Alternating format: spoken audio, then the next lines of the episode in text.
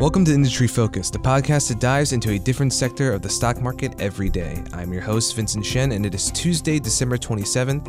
With most of the team out of the office this week for the holidays, we wanted to share with you some of our favorite episodes from 2016. I decided to go with an older show from spring when Sean, now host of the Energy and Industrial Show, was still my partner for this consumer and retail series. In this episode, we offer some guidance on inventory management, relevant metrics, and just a broad view of how investors should think about this line on the balance sheet when evaluating a company's operations, as it becomes increasingly important for retailers to adapt to the different ways consumers shop and receive their goods, from in from in store to online, with home delivery, in store pickup, direct to consumer. And especially as we round out this holiday shopping season, even the most conventional retailers like supermarkets and grocery stores are getting turned on their head by new ideas like Amazon Go and smaller store concepts. These initiatives and strategies can all have direct ties to inventory, how it moves through the supply chain, and optimizing these details can often prove vital to a company's bottom line. That explains why one of the most famous CEOs in the world, who we will get to during this episode, has been known to describe inventory as fundamentally evil. Thanks again, fools, for a fantastic 2016. Have a great new year, and we'll pick things back up next week. Welcome to Industry Focus, the podcast that dives into a different sector of the stock market every day. Today is Tuesday, May 17th, so we're talking about consumer goods. I'm joined by Motley Fool analyst Vincent Shen, who's going to take us to school on that most exciting of topics retail inventory management. How's it going, Vince? I'm doing well, Sean. Uh, I personally think it's quite exciting. Oh, actually. Oh man, I was I didn't even need coffee to do this. I'm, I'm so excited. But it, it, realistically, though, um, and on a more serious note, uh, you know, this is a really uh, important part of the business for a lot of the retailers. And, you know, I'm kind of going to take you through the gamut of some of the different sectors that we think of, uh, how they manage it, and all, and then kind of take you to the gold standard with a company that has truly outdone, outdone many of its competitors. Um, so, would you say that um, inventory management might be I mean, other than advertising, the most important thing that a retailer can do well, I think it's for some of the companies that we'll talk about. It is a huge differentiator for them, and something that has allowed them to, you know, win really strong margins, uh, to gain incredible scale. Like think of a Walmart, for example, mm-hmm. who we'll touch on briefly. But before I wanted to get into any of that stuff, Sean, don't you uh, have something to to mention for today's show? okay, uh, so I'm actually going to be stepping back from the consumer goods and the tech shows to focus more exclusively on the energy show, and uh, so Vince, you'll be having uh, lots of cool cool guest stars and everything. And uh, people got a taste of what I'm going to be doing at the Energy Show last week when I had Daniel Sparks on, uh, not only a Tesla shareholder, but a Tesla owner. And we talked about their uh, driverless mode and just the future of Tesla and possible share issuances. So it's exciting. We're just continuing to improve industry focus. And uh, one of the ways we're doing that is uh, uh, diversifying our contributors. And I, I think it's a good move. Sean, I just got to say that after over a year of doing IF with you, uh, I'm going to miss you. I bet. I know. I uh, I this this was what I was most sad about. I was like, oh, I won't get to hang out with Vincent and Dylan, and I'll just have to go to lunch with you guys more or something. But, and I know you like talking about your energy companies, your industrials companies, but come on, you know that the fun stuff is in tech and in consumer. Oh, I know, like inventory management. All right, so uh, so can you, for the listener that's rolling their eyes right now, not only because of our bad jokes, but because of the fact that we're about to talk about inventory management of retailers, um, can you kind of draw them in a little bit, explain what it is, maybe jazz it up a little? yeah, absolutely. So just you know, broad context. You know, this is the idea that you know there's a lot involved in when you walk down you know the aisle at a grocery store, a clothing store, uh, or even like a big box store like a Target or a Walmart. There's a lot involved in keeping keeping those shelves stocked with the products that you want. Uh, there's uh, SKUs, which are essentially the numbers that they assign to identify these products. And when you have, let's say, a thousand store locations, and each of those store locations at a big box store, for example, has you know potentially tens of thousands of SKUs. This becomes a huge, huge uh, you know operational challenge. And when you are looking at a company and generally trying to identify how well it is managing managing its inventory, we like to generally use on the investing side two metrics. So the first one of those is inventory turnover. So that basically tells us how many times a company will sell through the inventory it has in a given period, and uh, this number is calculated. You take it their cost of goods sold for whatever time period you want to use. Traditionally, it's like on a trailing 12 months basis, and you divide that by its average inventory balance during the period. So you could take Q4 end inventory for uh, 2014 and then the ending balance in 2015, average those two numbers, and then you'll get a time, like essentially. Uh, you know, five or 10 or 15 times, basically how many times they turn through their inventory in that year period if you're going by trailing 12 months. So then related to this number, you can also calculate their days of inventory, days of inventory outstanding. So this number basically tells you how much inventory they have on hand measured by how many days it would take them to sell through the balance they currently hold.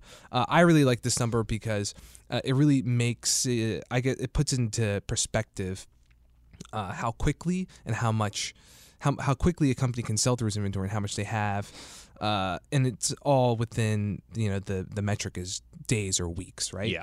So and that's kind of the name of the game in retail because you just assuming that um, uh, items are being sold for a profit, the f- more quickly you can sell things, the more you can use that money to buy more inventory, and the the the, the it keeps on spinning. Yeah, I'm really glad you touched on that because the ultimate idea is that this company is pouring resources, pouring uh, money into whatever goods it's producing or that it's selling or that it's acquiring from suppliers, right? So the faster that it can convert that inventory into revenue and cash, it's very beneficial to them. So being able to optimize and uh, you know make these oper- or its management of its inventory as efficient as possible is really important to the margins and the profitability of any company.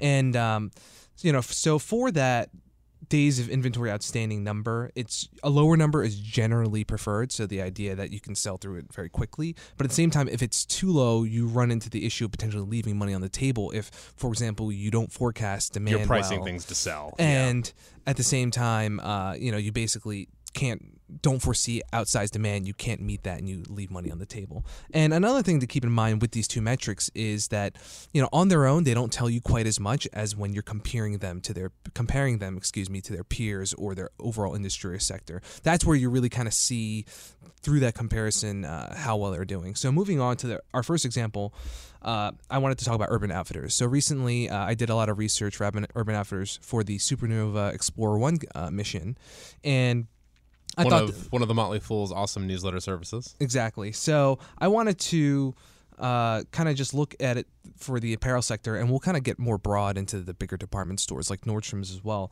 But they Urban Outfitters operates three primary chains. Uh, they have their namesake, Urban Outfitters, Anthropologie, Free People. They also have some ancillary brands. And those uh, those two uh, satellite brands, I guess, are uh, they're the ones that are growing gangbusters right now, as I recall. Yeah, for for for some years they were the ones that were providing most of the growth. Things are overall for the company have slowed down. They're kind of in a recovery turnaround pay- phase, but uh, you know, a, a, big focus for the company. You'll hear multiple times in their different management calls, earnings calls, uh, presentations that they do.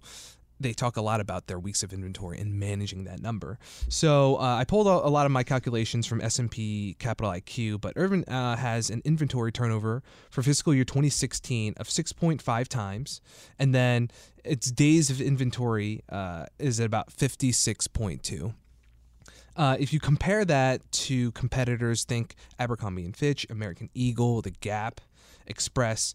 Uh, they they seem to be a little on uh, Urban Outfitters seems to be uh, you know running a little bit more efficiently. Uh, the average for some of those peers is about 4.9 times or 80 days. So basically, they're it's taking them longer and they're going through their inf- inventory fewer times in a year.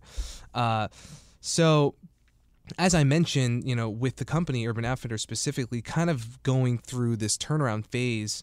Uh, you know, by managing inventory better, basically for them, it reduces the need for them to employ markdowns to sell through uh, to sell their goods, and obviously that has a very uh, direct impact on their margins and on their profitability.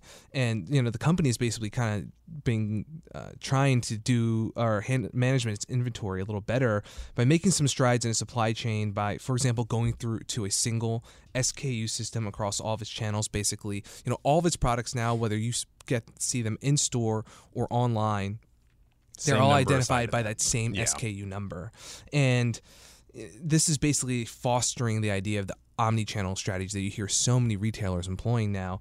The idea that you want to give a shopper or a customer the ability to buy whatever it is that you're selling whenever and however they want. So whether they're in your store, uh, whether they're you know at home on their computer or they're in your store like on the app, which is something that's becoming very common where uh, a shopper will go into Urban Outfitters and they'll interact quite a bit due to uh, like these beacons that the stores employ.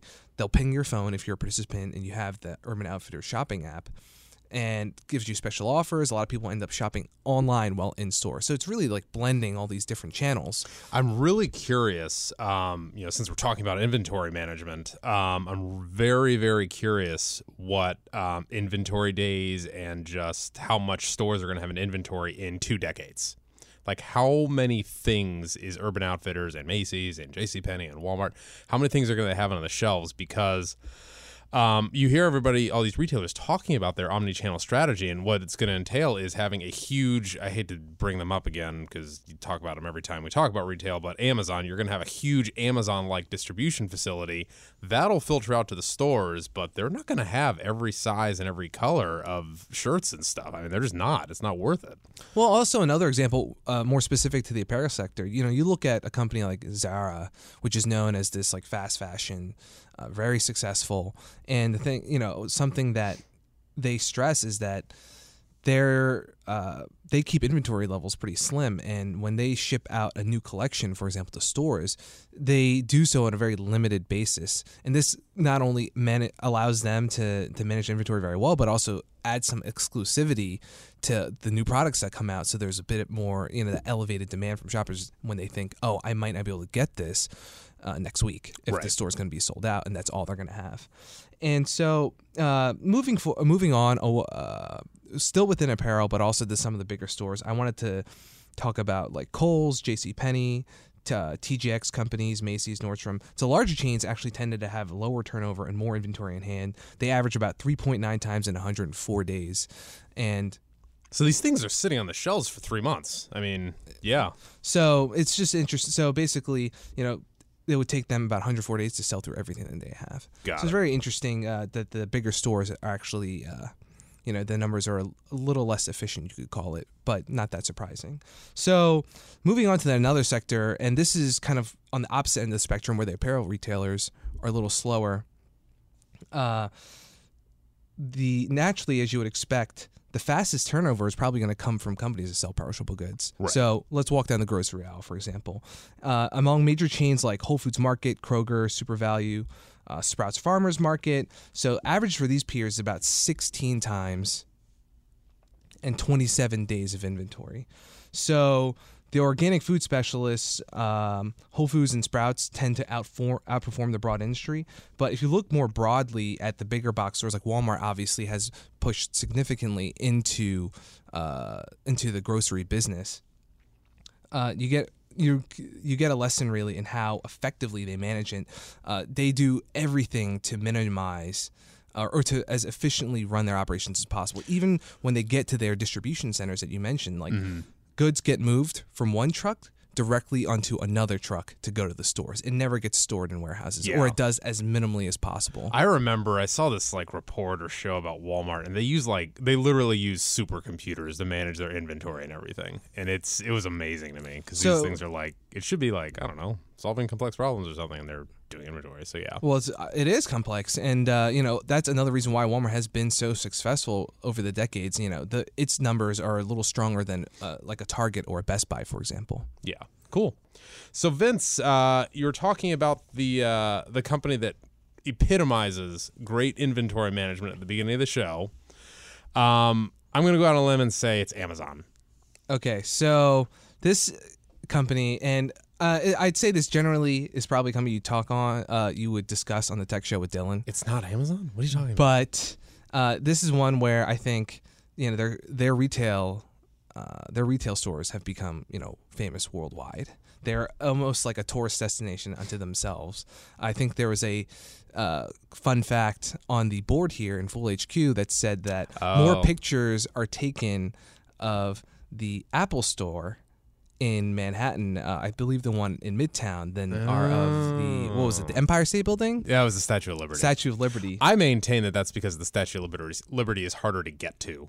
But um, Okay, so it's Apple. Yes, it is. So, you know, here's the company that has the highest sales per square foot in retail. I think it's almost five thousand dollars. It's second only to, do you know? Oh, it's first.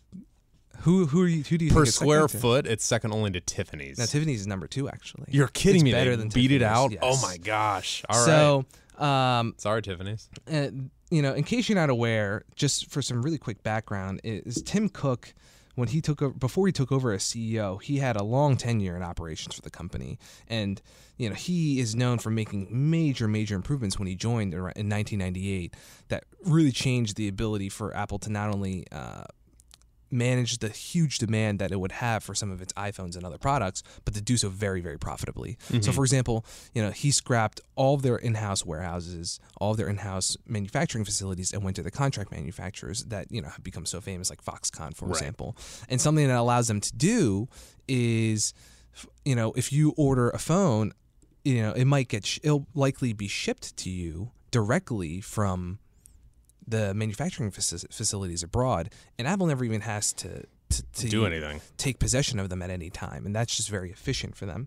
So, uh, it's, it's a really funny uh, quote is that T- Tim Cook he's basically uh, several times he's used dairy products as an analogy for inventory. The idea being that kind of like the milk in your fridge, the longer it sits, the more likely it is to go bad. And he's even go- gone so far as to describe inventory as fundamentally evil. So it's probably a bit of a stretch, but he believed that.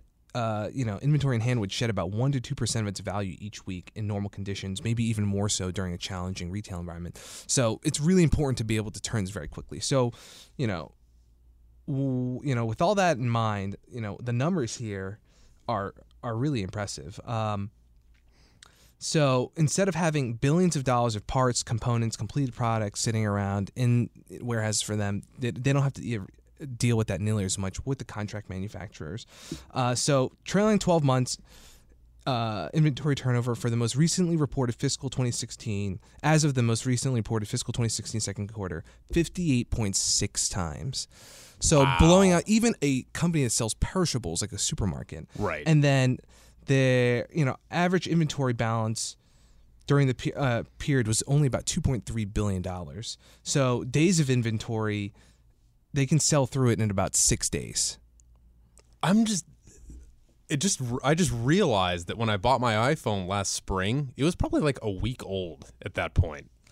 So you know, just and I think the scale here is what really is is just so in, incredible and hard to imagine. Is you know billions and billions of dollars of product, and they are able to maintain this really just well oiled machine. So you know, there you the have it. revenues were, you know, fifty billion dollar. Yeah, So yeah. you know, with those numbers, you know, Tim Cook taking over. and he might not. A lot of people will, complain or argue that he's not quite the visionary in terms of design that Steve Jobs was. But you know, he was also a huge contributor in his time there, both you know in operations and as CEO, in developing this this model that. Uh, and the the systems in place that allow Apple to be so profitable to cut out the cost wherever po- wherever he can and to have these crazy numbers again that's six days they can turn through their entire That's, inventory and this is on revenues for the fiscal year ending September 26th of last year of 233 billion dollars. Mm-hmm. I mean, that is just I can't even conceive of just doing things that quickly. so beyond some of the other sectors we even talked about like uh, that's one I really wanted to to touch on just because it is like this gold standard I think within retail That's awesome. Well, thanks for your thoughts, Vince. thank you Sean Thanks again for being a great partner for the last year. yeah I'm gonna miss you You bet. Well, that is it for us, folks. If you're a loyal listener and have questions or comments, we would love to hear from you. Just email us at industryfocus at fool.com. Again, that's industryfocus at fool.com. And as always, people in this program may have interest in the stocks they talk about, and the Motley Fool may have formal recommendations for or against those stocks, so don't buy or sell anything based solely on what you hear on this program. For Vincent Shen, I am Sean O'Reilly. Thanks for listening, and Fool on.